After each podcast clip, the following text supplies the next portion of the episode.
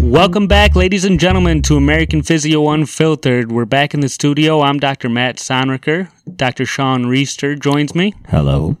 and our producer on the keys, Dr. Adam Baker. Dr. Adam Baker, physiotherapist, today. And we are back on the mic from August 7th. Our commitment Like factor. the Southern Australian accent. what was Is What was that? I wish my car would talk to me like that. What, Mine talk to you like what? Mm, Mine does. Australian accent. I picked It's just the, how I speak now, boys. I've picked the female Australian accent on my Siri. Mm-hmm. So she talks to me in the car, which is funny when you guys send group texts and she reads everything from the oh. group texts. It's ridiculous. That's awful. Fun. So we are back. First episode since since August 7th of 2017 and a lot has happened since we've been uh, on our hiatus. Our a remarkable demonstration of apathy and extreme lack, lack of of commitment. commitment. and we could give you a bunch of excuses as as everybody out there is busy. Um, but we feel ashamed that we haven't been uh, on here since August, and we're going to make an active commitment to try to get back to every two weeks because we think it's important, yeah, our excuse is that we sucked and we will no longer suck. and we have a lot of fun doing this. It's fun. Oh It's yeah. good to be back in the studio here. It's- now we, we've moved to the Whirly studio. It's been to, Yes, to two, this is our third studio, actually. Whirly Studio, and uh, man, like just thinking today because we took a look at when was the last time we actually recorded, and that was August of 2017. So I'm like, hey, what type of stuff has happened since the last time? And it's like we had the flu. I mean, because even just from a story standpoint, You had the flu. I didn't have the flu. I did end up actually having influenza B. That sucked, which was funny because, and I think we were talking earlier, like how some people think, like when they're throwing up because they ate bad chicken or something, and they're like, "Oh, I had the flu." Like, no, influenza is Right, which I think is important because I always say that too. Hey, if you got the 24 hour stomach bug, you had the flu, but that's not, really. Not actually the flu, right? Just had some bad chicken. Shouldn't have eaten that chicken, probably.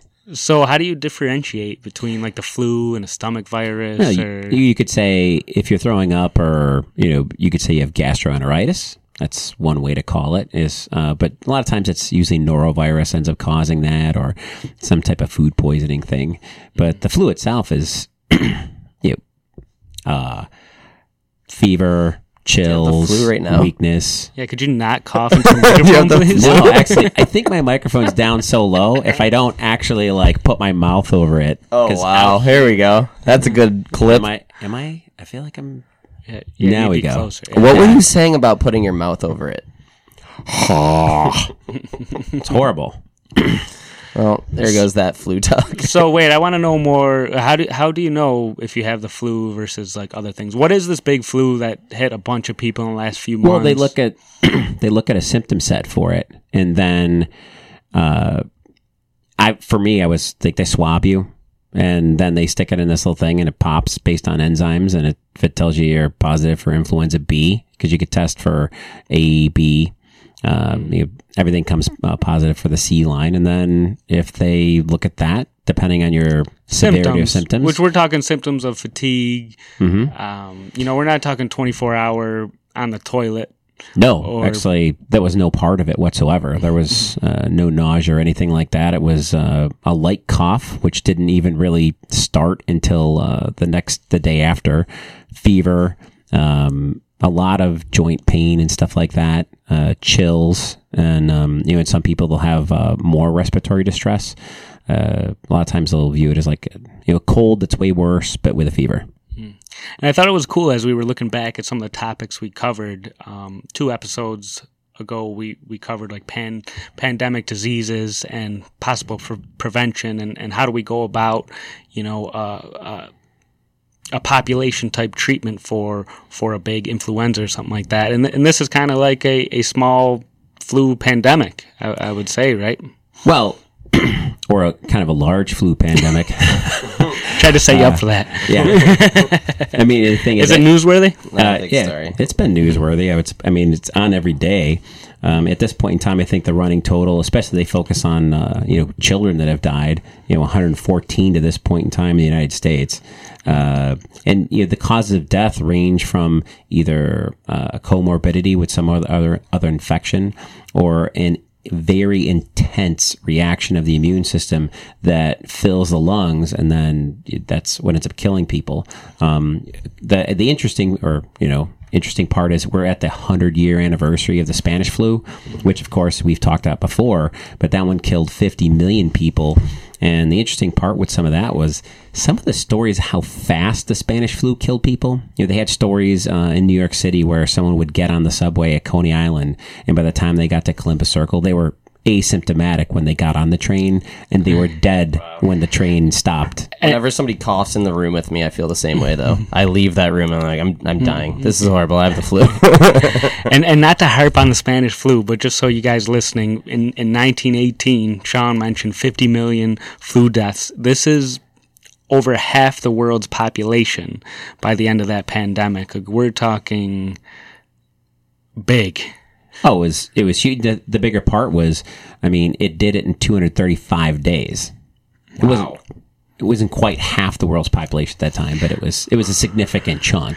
Right, and just to give you guys some reference uh, of in terms of numbers, since that 1918 Spanish flu, we're talking 50 million deaths. A couple other notable ones: 1957, the Asian flu pandemic, 1 million deaths.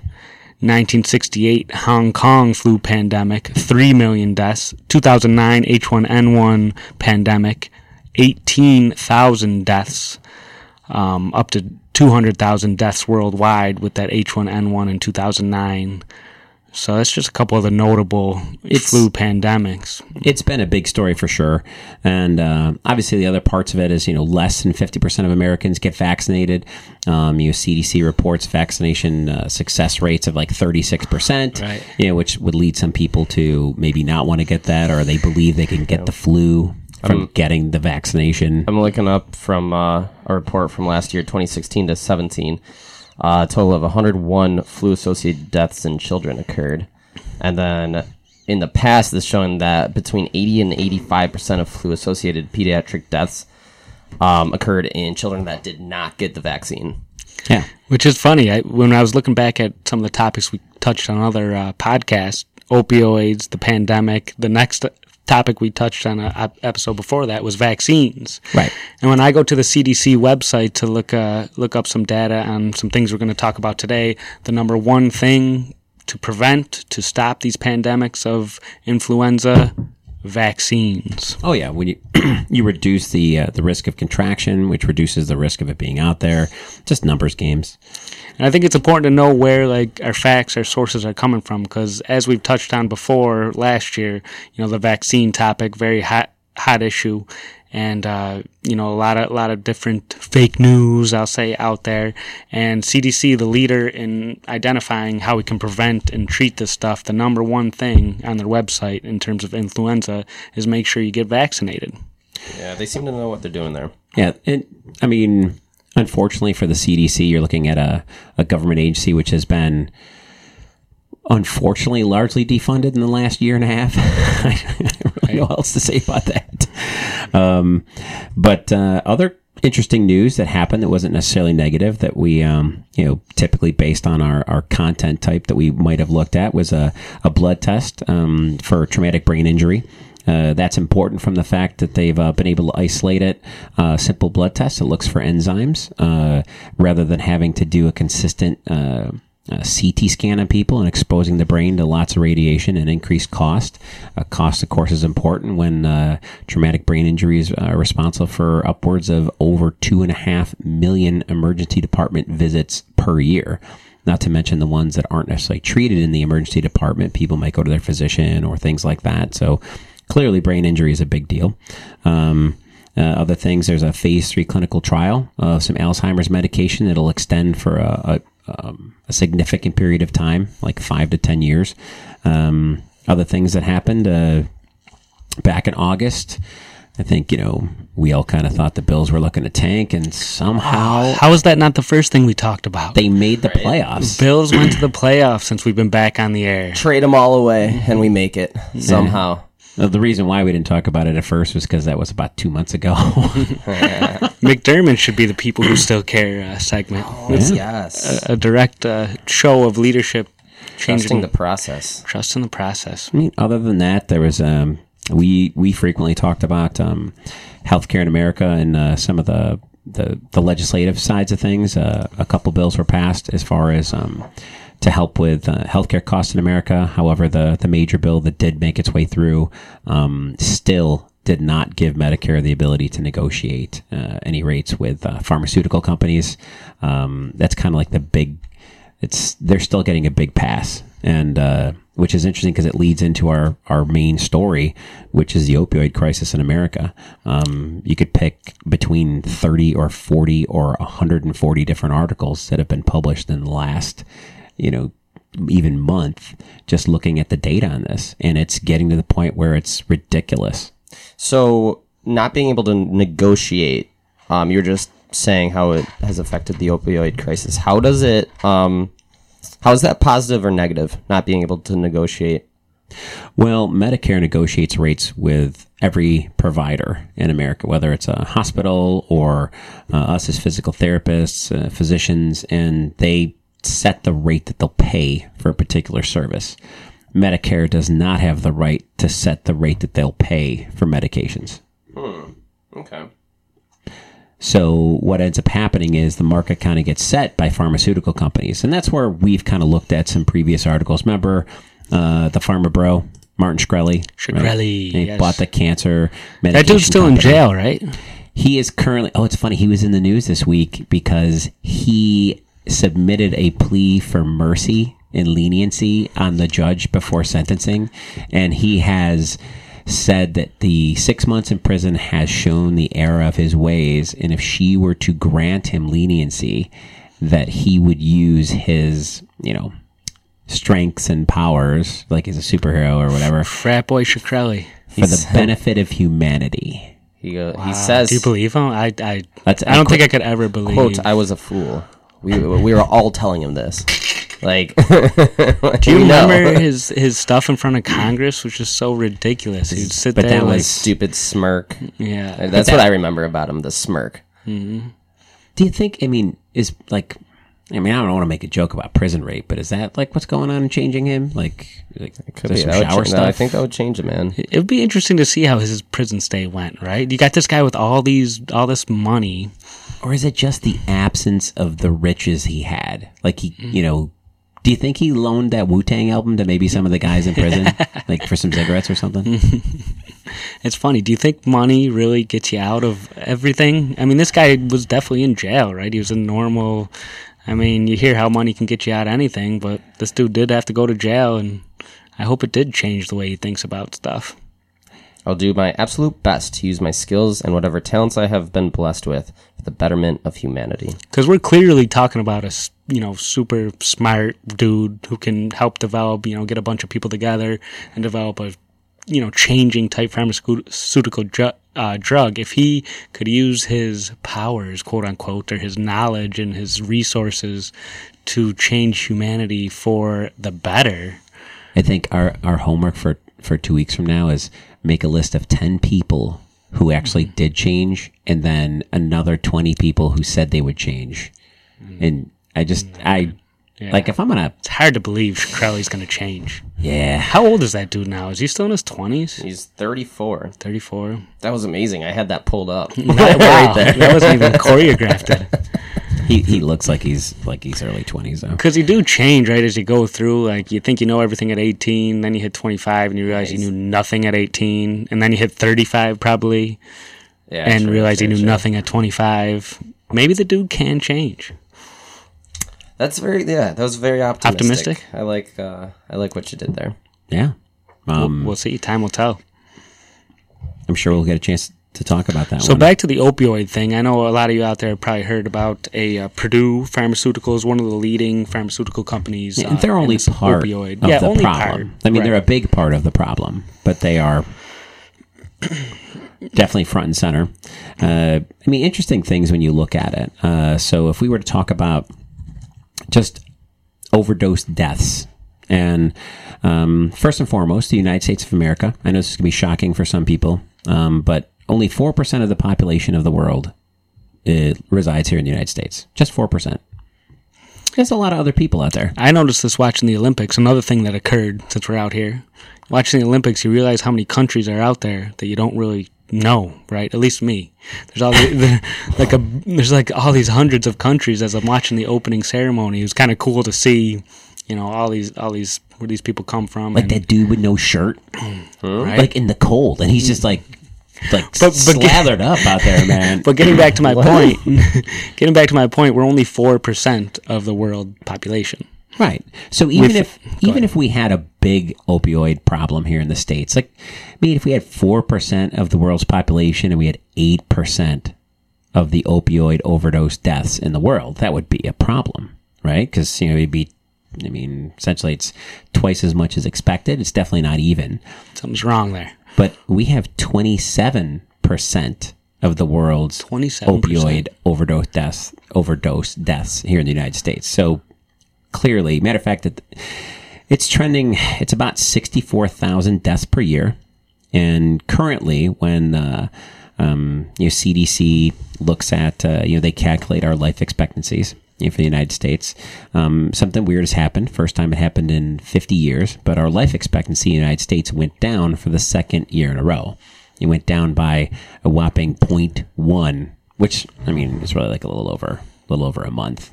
We've all lost, you know, as our expectancy goes. What is the expectancy now? The expectancy is down to 78.6 years. Seventy. pretty good. point- So if my a lot of math is correct, Doctor Easter is well over the Um, halfway mark. I'm way past half. I You're, got, not, you're knocking on Grim Reaper's door. If we were to create a bell curve, 30. I've got 30.6 you would be on the years left. downward slope, Sean.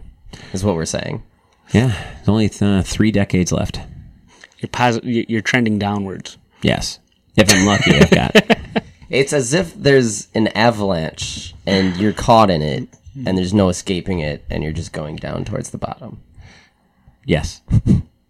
The What other what other references can we can Try, we throw I'm trying to think here? of more age-related jokes, but dude, you're just old. That's what it comes down to.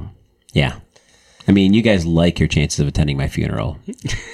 I just think it it's going to doesn't be a mean it's good gonna happen party that way. I think it'll be a good party, to be honest. if it's if it's the way I want it, it will be. Now, other developed nations in the world, uh, eighty-one point eight years, and uh, it just it's becoming such a problem because it was so insanely overprescribed. And then, of course, the bigger at the heart of the issue is, I think a lot of us, if we've created something now, I'm not saying that the uh, the mission of Purdue Chemical was to destroy the world, or Purdue Pharmaceuticals was just, but you know, they wanted to create something that was going to help alleviate pain. But early on in the process, they discovered that it was far more addictive than they thought. And that was the problem they ran into. They marketed it very hard and they realized, hey, this is way worse than we thought. And internal memos, which were um, founder and discovery phase of lawsuits, uh, showed that, yeah, they basically were like, shut up. Right, and there's there's fault to go around here, but when we look at uh, pharmaceutical companies like Purdue Pharma, it's like in this early stage of opioids, you know, they partnered, they really marketed, they partnered with different doctors to increase the prescriptions of opioids, you know, and, and what they did is they really downplayed the highly addictive properties. Yeah, So- what were what were the positives? What did they say to get these doctors mm-hmm. to actually prescribe like OxyContin, for example? Right, like I just want to paint a picture. I know we're talking about like an individual type scale. This is this is globally and, and not only nationally, globally. You know, this is going on everywhere. But take a take a Purdue Purdue pharmaceutical rep goes into a doctor's office. You know, they could just got boatloads of money. Mm-hmm. And you're going into that doc and saying, "Hey, I got this drug, this opioid, this OxyContin that's going to help your patient who's who's coming to you with a lot of pain. And not only is it going to relieve their pain, but there's really very low side of negative effects. And not only that, if you prescribe X amount of prescriptions, you know, they were kind of pushing physicians to, to make prescriptions. you and your lovely wife and family are going to go on a big trip, or we're going to make sure lunch is here every single day for your hundreds of staff here. You know, th- there's ways where we use perks and, and, and things to sell that drug. And, and what really people are pissed off about, like the Attorney General from Washington State, who is just one of the lawsuits brought against Purdue Pharmaceuticals. Well, the biggest one was the one that was filed against them by the United States government, and they settled that in 2007 for $634.5 million. 634 They settled. Well, that's what happens when you tell physicians that your drug is not as addictive as other things. And then it turns out because they said it was time released or something like it would go over, you would it would be released into the body like eight to twelve hours throughout the day. It's not going to be as addictive, and that's not true at all. But did that adverse, horrible settlement for Purdue slow that, that little engine that could down? No. No, it didn't. Just a fraction of what they've made in the past, you know, 20 years or what the money that is out there in, in the future for them. This 634 was just a drop in the bucket to, to uh, quiet one of the lawsuits. Oh, as we roll into the finance portion, which bleeds right off of this newsworthy story here, is we look at the Sackler family. Now, the interesting thing is, uh, it's funny because you joke around about opioids or whatever. Like, hey, just you know, just invest in a drug company, just invest in, uh, invest in Purdue. But they're a privately held company, and it only took eight years after that six hundred thirty-four million dollar settlement for the Sackler family to find themselves on Forbes list. They cracked on as a newbie in the the super elite rich list, and they they came in at about fourteen billion in net worth. Holy and crap. uh, I mean, hardworking family. I'm sure at first uh, it was three brothers that bought a uh, you know struggling or fledgling drug company in the 50s. Uh, three brothers. Um, I love the names Arthur Mortimer. I mean, Mortimer is not a Mortimer. like you don't see like a lot of people throwing like that's not on the top five baby name list, right? Uh, it'd be cool if we could find a Mortimer for people who still care. We can challenge accepted, right? and Raymond. Um, Mortimer and Raymond. But the the thing is that uh, I mean, even you know, it wasn't just them. Uh, you know, as recent as like uh, 2015, um, McKesson Corporation, which is a pharmaceutical distribution company, and you know they work uh, with some of the, the pharmacy manufacturers. Uh, the DEA went after them for some of the stuff I think you were reading about, where the number of prescriptions that could be sent out, or uh, there was certain there's supposed to be certain levels of management and reporting that were regulated by the Drug Enforcement Agency on on drug distributors. Right. Oh my God. This one thing I found was 2011 alone. Now we're talking Washington State, just one of the uh, the states. You know, there's many cities and states who have brought up allegations and lawsuits to different pharmaceutical companies. But the Attorney General from Washington State has this big suit going against uh, Purdue Pharmaceuticals, one of many of the lawsuits filed against them. And as we're going through some of this data, Washington physicians prescribed more than 112 million daily doses of opioids in 2011 alone.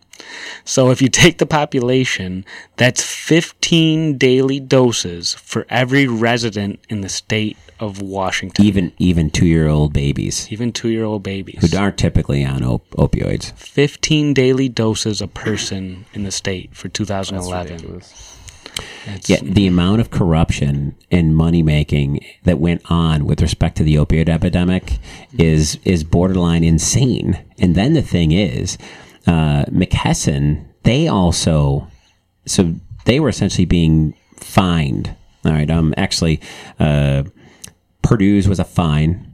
Um, the the uh, DEA had a settlement with McKesson in 2015. They settled for 150 million dollars. McKesson was the distributor, and the thing is, they had the DEA had a, a rock solid case. Like they had the ability to like put people in jail, type of stuff, and essentially one of the guys. It was actually a great piece. They did it on 60 Minutes a few months ago. It was you know uh, on after football games, and uh, one guy that they interviewed like for the piece, David Schiller. He was a you know current DEA agent. He was just talking about like, yep, yeah, went up. Justice Department came in and said, no, we can't. Uh, this is over. We can't really prosecute this any further. And he didn't know where the blockage was coming from.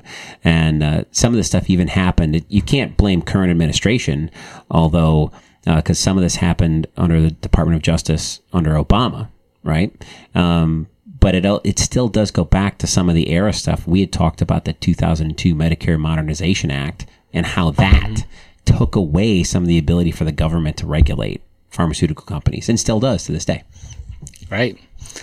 And I, just, I don't know if you guys saw this when uh, you're doing some research, but I, th- I thought it was really funny. On February 10th of this year, you know, just just about a month ago, um, Purdue Pharmaceuticals, one of the companies we're talking about here, made this huge statement that they're going to cut their sales force by 50%. So after, you know, over a decade of, of aggressive and I'll say irresponsible marketing to physicians um, all over the nation, they make this huge public statement that that if you Google opioids, you can't help but miss. I, I, don't know how many people they have working for them to to make sure uh, what's out there on the internet, you know, represents what they want.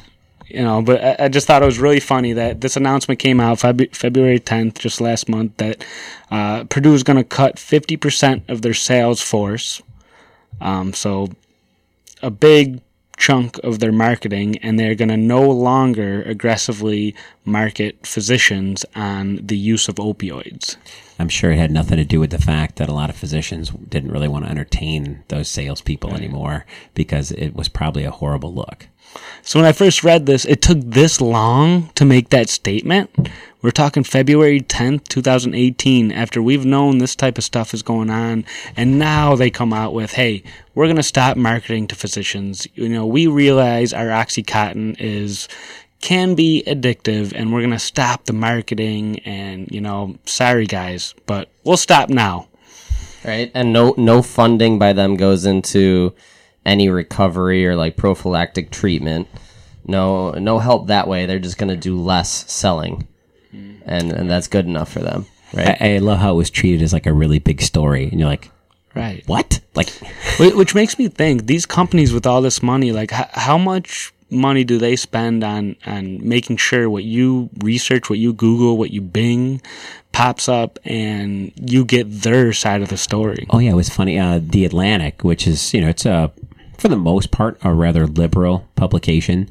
Uh, you clicked on a link for because I was looking for something with respect to opioid data for the the story, and I'm like, oh, look at this graphic. It's like the history of opioids, and in the upper left hand corner, you notice it's an advertisement from Purdue Pharmaceuticals, and then there's a disclaimer by the Atlantic underneath that says this is a sponsored page on our publication. Wow. It may not represent the views or opinions uh, of the editorial department of the Atlantic but yet the page is still there and it looks like this amazing piece of literature. It's just a it's just a fluff piece. It's you can wow. click on each part in history, and it'll show you how opioids were used in the 1800s, mm. how they were used to help soldiers during World War One. Uh, it's it has nothing to do with how 64,000 people are dying every year and how many families are ripped apart. Uh, it's and it's like there's zero we talk a lot of times, you know, the responsibility and accountability. You know, how responsibility is what you have, like people who depend on you or entities that depend. It's your responsibility. It's mm like if you're a dad, you have a responsibility to take care of your kids. If you're a boss, you have a responsibility to take care of your employees. You know, if you're a, you know, if you're a provider, you have a responsibility to your patients. Accountability those are the consequences when things go wrong. And it seems like there is zero accountability. I mean, right. if you are responsible for creating the the score, the biggest like epidemic uh, addiction problem in American history, like how should you even still be doing business? and right. sitting on the Forbes list at $14 billion. Right. Shouldn't you be shut down and just be like, shouldn't that $14 billion just go to fix the lives right. or try to fix the lives you ruined? That would be accountability. And this problem that we've known for s- several years now, in 2017, Oxycontin sales, uh, Purdue generated about $2 billion in revenue in 2017. You know, we're talking that this was introduced about mid 90s and you know it was first marketed as non-addictive time release you know treatment for chronic pain we're in 2017 and this one company purdue pharmaceuticals is still bringing in revenue of about $2 billion Right, they've done their work. They did their marketing campaign already. Oh, like yeah. they were successful, and now they're allowed to say we're taking people away from marketing. Although you can still see an ad on anything that mentions um, like opioids. They're going to use Google advertisements to push their product still, Oh, besides, but they've already like done their advertising. people that are addicted to opioids, it's not like you can take those away from them. I mean, that's become part of their life. I mean, uh, you know, as we kind of blend through parts, like, you know, through our story to the finances to the caring part, you know, we planned on talking about how we look at people with addiction, you know, as, as providers, as people. But the thing is, those folks that are addicted already, you, opiate withdrawal, I mean, you're talking about extreme apathy, constant discomfort, feelings of dread and hopelessness because of the fact that the entire time they've been on these, I mean, their brain has developed opioid receptors all over. And those opioid receptors, they they have essentially that's a need that's a need to have that in the system it becomes part of their function and it's not like you can just bring those people off of it Right, Uh, we can't look at these people like monsters. You know, there's plenty of uh, blame to go around from the pharmaceutical companies to the doctors to the patient. But I think often in our society recently, you know, it's like we're looking at these addicts as monsters, as like the problem's wrong with you. But just like you were saying, Sean, it's it's there's many factors in the situation. You take more opioids, you get more opioid receptors in the brain. You depend on more opioids, and then before you know it, you're an addict. These are these are these can be good people. There's a certain percentage of people that are predisposed to be addicted to these types of Oh, drugs. they have a genetic affinity for creating opioid receptors at a rate that's you know faster than you or I. I mean, no different than an, uh, an Olympic athlete who you know has a greater percentage of fast twitch muscles than. and than aren't I these do. receptors all over the brain? Like they're, they're Yeah, as you look, I mean, there's different classifications of opioid receptor, but you look as far as it reads like the map of the brain. Almost every single structure is listed. You know, if you go back to neuroanatomy, they're they're all over, and they're they're required in brain function, uh, and they they kind of change that perception level or that threat level of pain, which is why they were useful. However, uh, they also end up becoming intimately involved in brain function and how we work. And as soon as you take those out, you change the way people are. And some people, it's just a random you know, some people were set up their random probabilities. The first prescription they ever got was going to send them down that path. Right. And as a guy like me who's a physical therapist who treats patients who take opioids, who have seen them in my personal life, uh, you know, catastrophic effects of opioids, it's, uh, I think it starts with education, stuff like this, like getting the message out there that there's a certain percentage of people who will, you know, can't help but be addicted or, or having that education out there. You know, in, in 1995, when this was launched and a lot of, uh, marketing and, and campaigns were launched to push these opioids, for pain reductions. Well, it's not 1995 anymore. We know the catastrophic effects, and educating each person, uh, not only doctors, pharm reps, but just the normal Joe Schmo on the street. Like we, we need to know these consequences, and I think that helps dictate, you know, how we treat chronic pain. It's it's time to start putting uh, like government wise putting your money where your mouth is, getting people treatment. I I view it very much like mental illness where I don't completely understand it, um, but I understand that I don't understand it. You know what I mean? Where it's people need help. It's not that like you were saying where it's not these people aren't horrible They're not people monsters. they might have had a knee replacement, you know, and then got prescribed a certain drug and then got hooked on it, couldn't get that prescription anymore. And then what are they supposed to do? They're hooked. And then how are they going to find that drug? Well, and the stories are so horrible. I mean, you you see some. Uh, uh, you know, it's an image on the news. There's a car on the side of the road. There's two parents. They're both addicted. You know, they are completely out of it. They're they have lost consciousness. They're there. One of them's about to pass away. The other one's you know maybe going to make it. There's two crying kids in the back seat. It's about the most horrible and deplorable story you can imagine. And when you see that, you think about those adults, those parents. You're like, you know, what the fuck happened? And then you think, but who's worse? Is it them or is it those sentient people who knew exactly what they're doing all that time, who just so they could make more money just let it go and lied and pushed it and made the problem worse. I mean, and those are the ones who end up scot free. And then down here at the ground level where we all live, like it's the stories and all of that stuff that's going on. And it's the horribleness of it. And it just, it- the fact that people could just, if you or I or anybody, if we did something horrible that ruined the world, I mean, we would be like at home crying, like I can't believe I did. Like I was the result of this failure. Like dropping the atomic bomb. Yeah. I mean, listen, there was really good researchers who worked on that project who, when it was realized, like couldn't even live with themselves afterwards. Right. I mean, uh, Bell, uh, I'm sorry, Nobel, right? Is the horror of creating something that he thought damaged the world, and uh, yet these people are just scot free, man. Right. And clearly we could talk about opioids for, for hours here. But let's uh let's go into people who still care. Let's try to try to wrap this up a, a little bit. I know we're running long here. What well, that's that's the part we were just talking about as far as like how we look at those folks. I mean, it would be easy to look at the addict and just think about what like a horrible person they were. We're not going to spend time with them or whatever. Um, you know, we've had you know some patients here that were clearly med seekers. You know, before uh, not many, fortunate for us, but it would have been easy to to write them off early in the process, and we didn't. Things worked out well, and that's a key aspect I think for folks. How do you handle that? Yeah, these are these are people in our society. These are doctors, lawyers. You know, the guy doing the construction on the road. I mean, the- these are people integrated in our society. It's, it's such a uh, epidemic, you know, numbers that you know the, these are the everyday person. These aren't monsters. These aren't you know people who uh, have chose this road. Many of them and and accepting them for who they are and, and trying to get help is just so important. You know, in the future. It is a complicated story. It's one that's not going to go away. I'm sure we'll be revisiting it time time or two here and there. But I think most importantly is uh, we'll kind of finish with our promise to make sure that uh, we'll be back here in two weeks. New, you know, a new medical newsworthy story, some finances that tie to medicine, and uh, our segment for people who still care. Right. I'm And in. Are you in? I, I'm in for sure. You in? I'm in. I'm in for this one, boys. Sweet. And if you have any topics you want us to cover or anything you want to add, you know, hit us up on Facebook or uh, when we load this, and, and we'd love to uh, touch on any questions or any topics uh, that that's out there for our viewers. Or if you hate us, because I just, you know, let us know.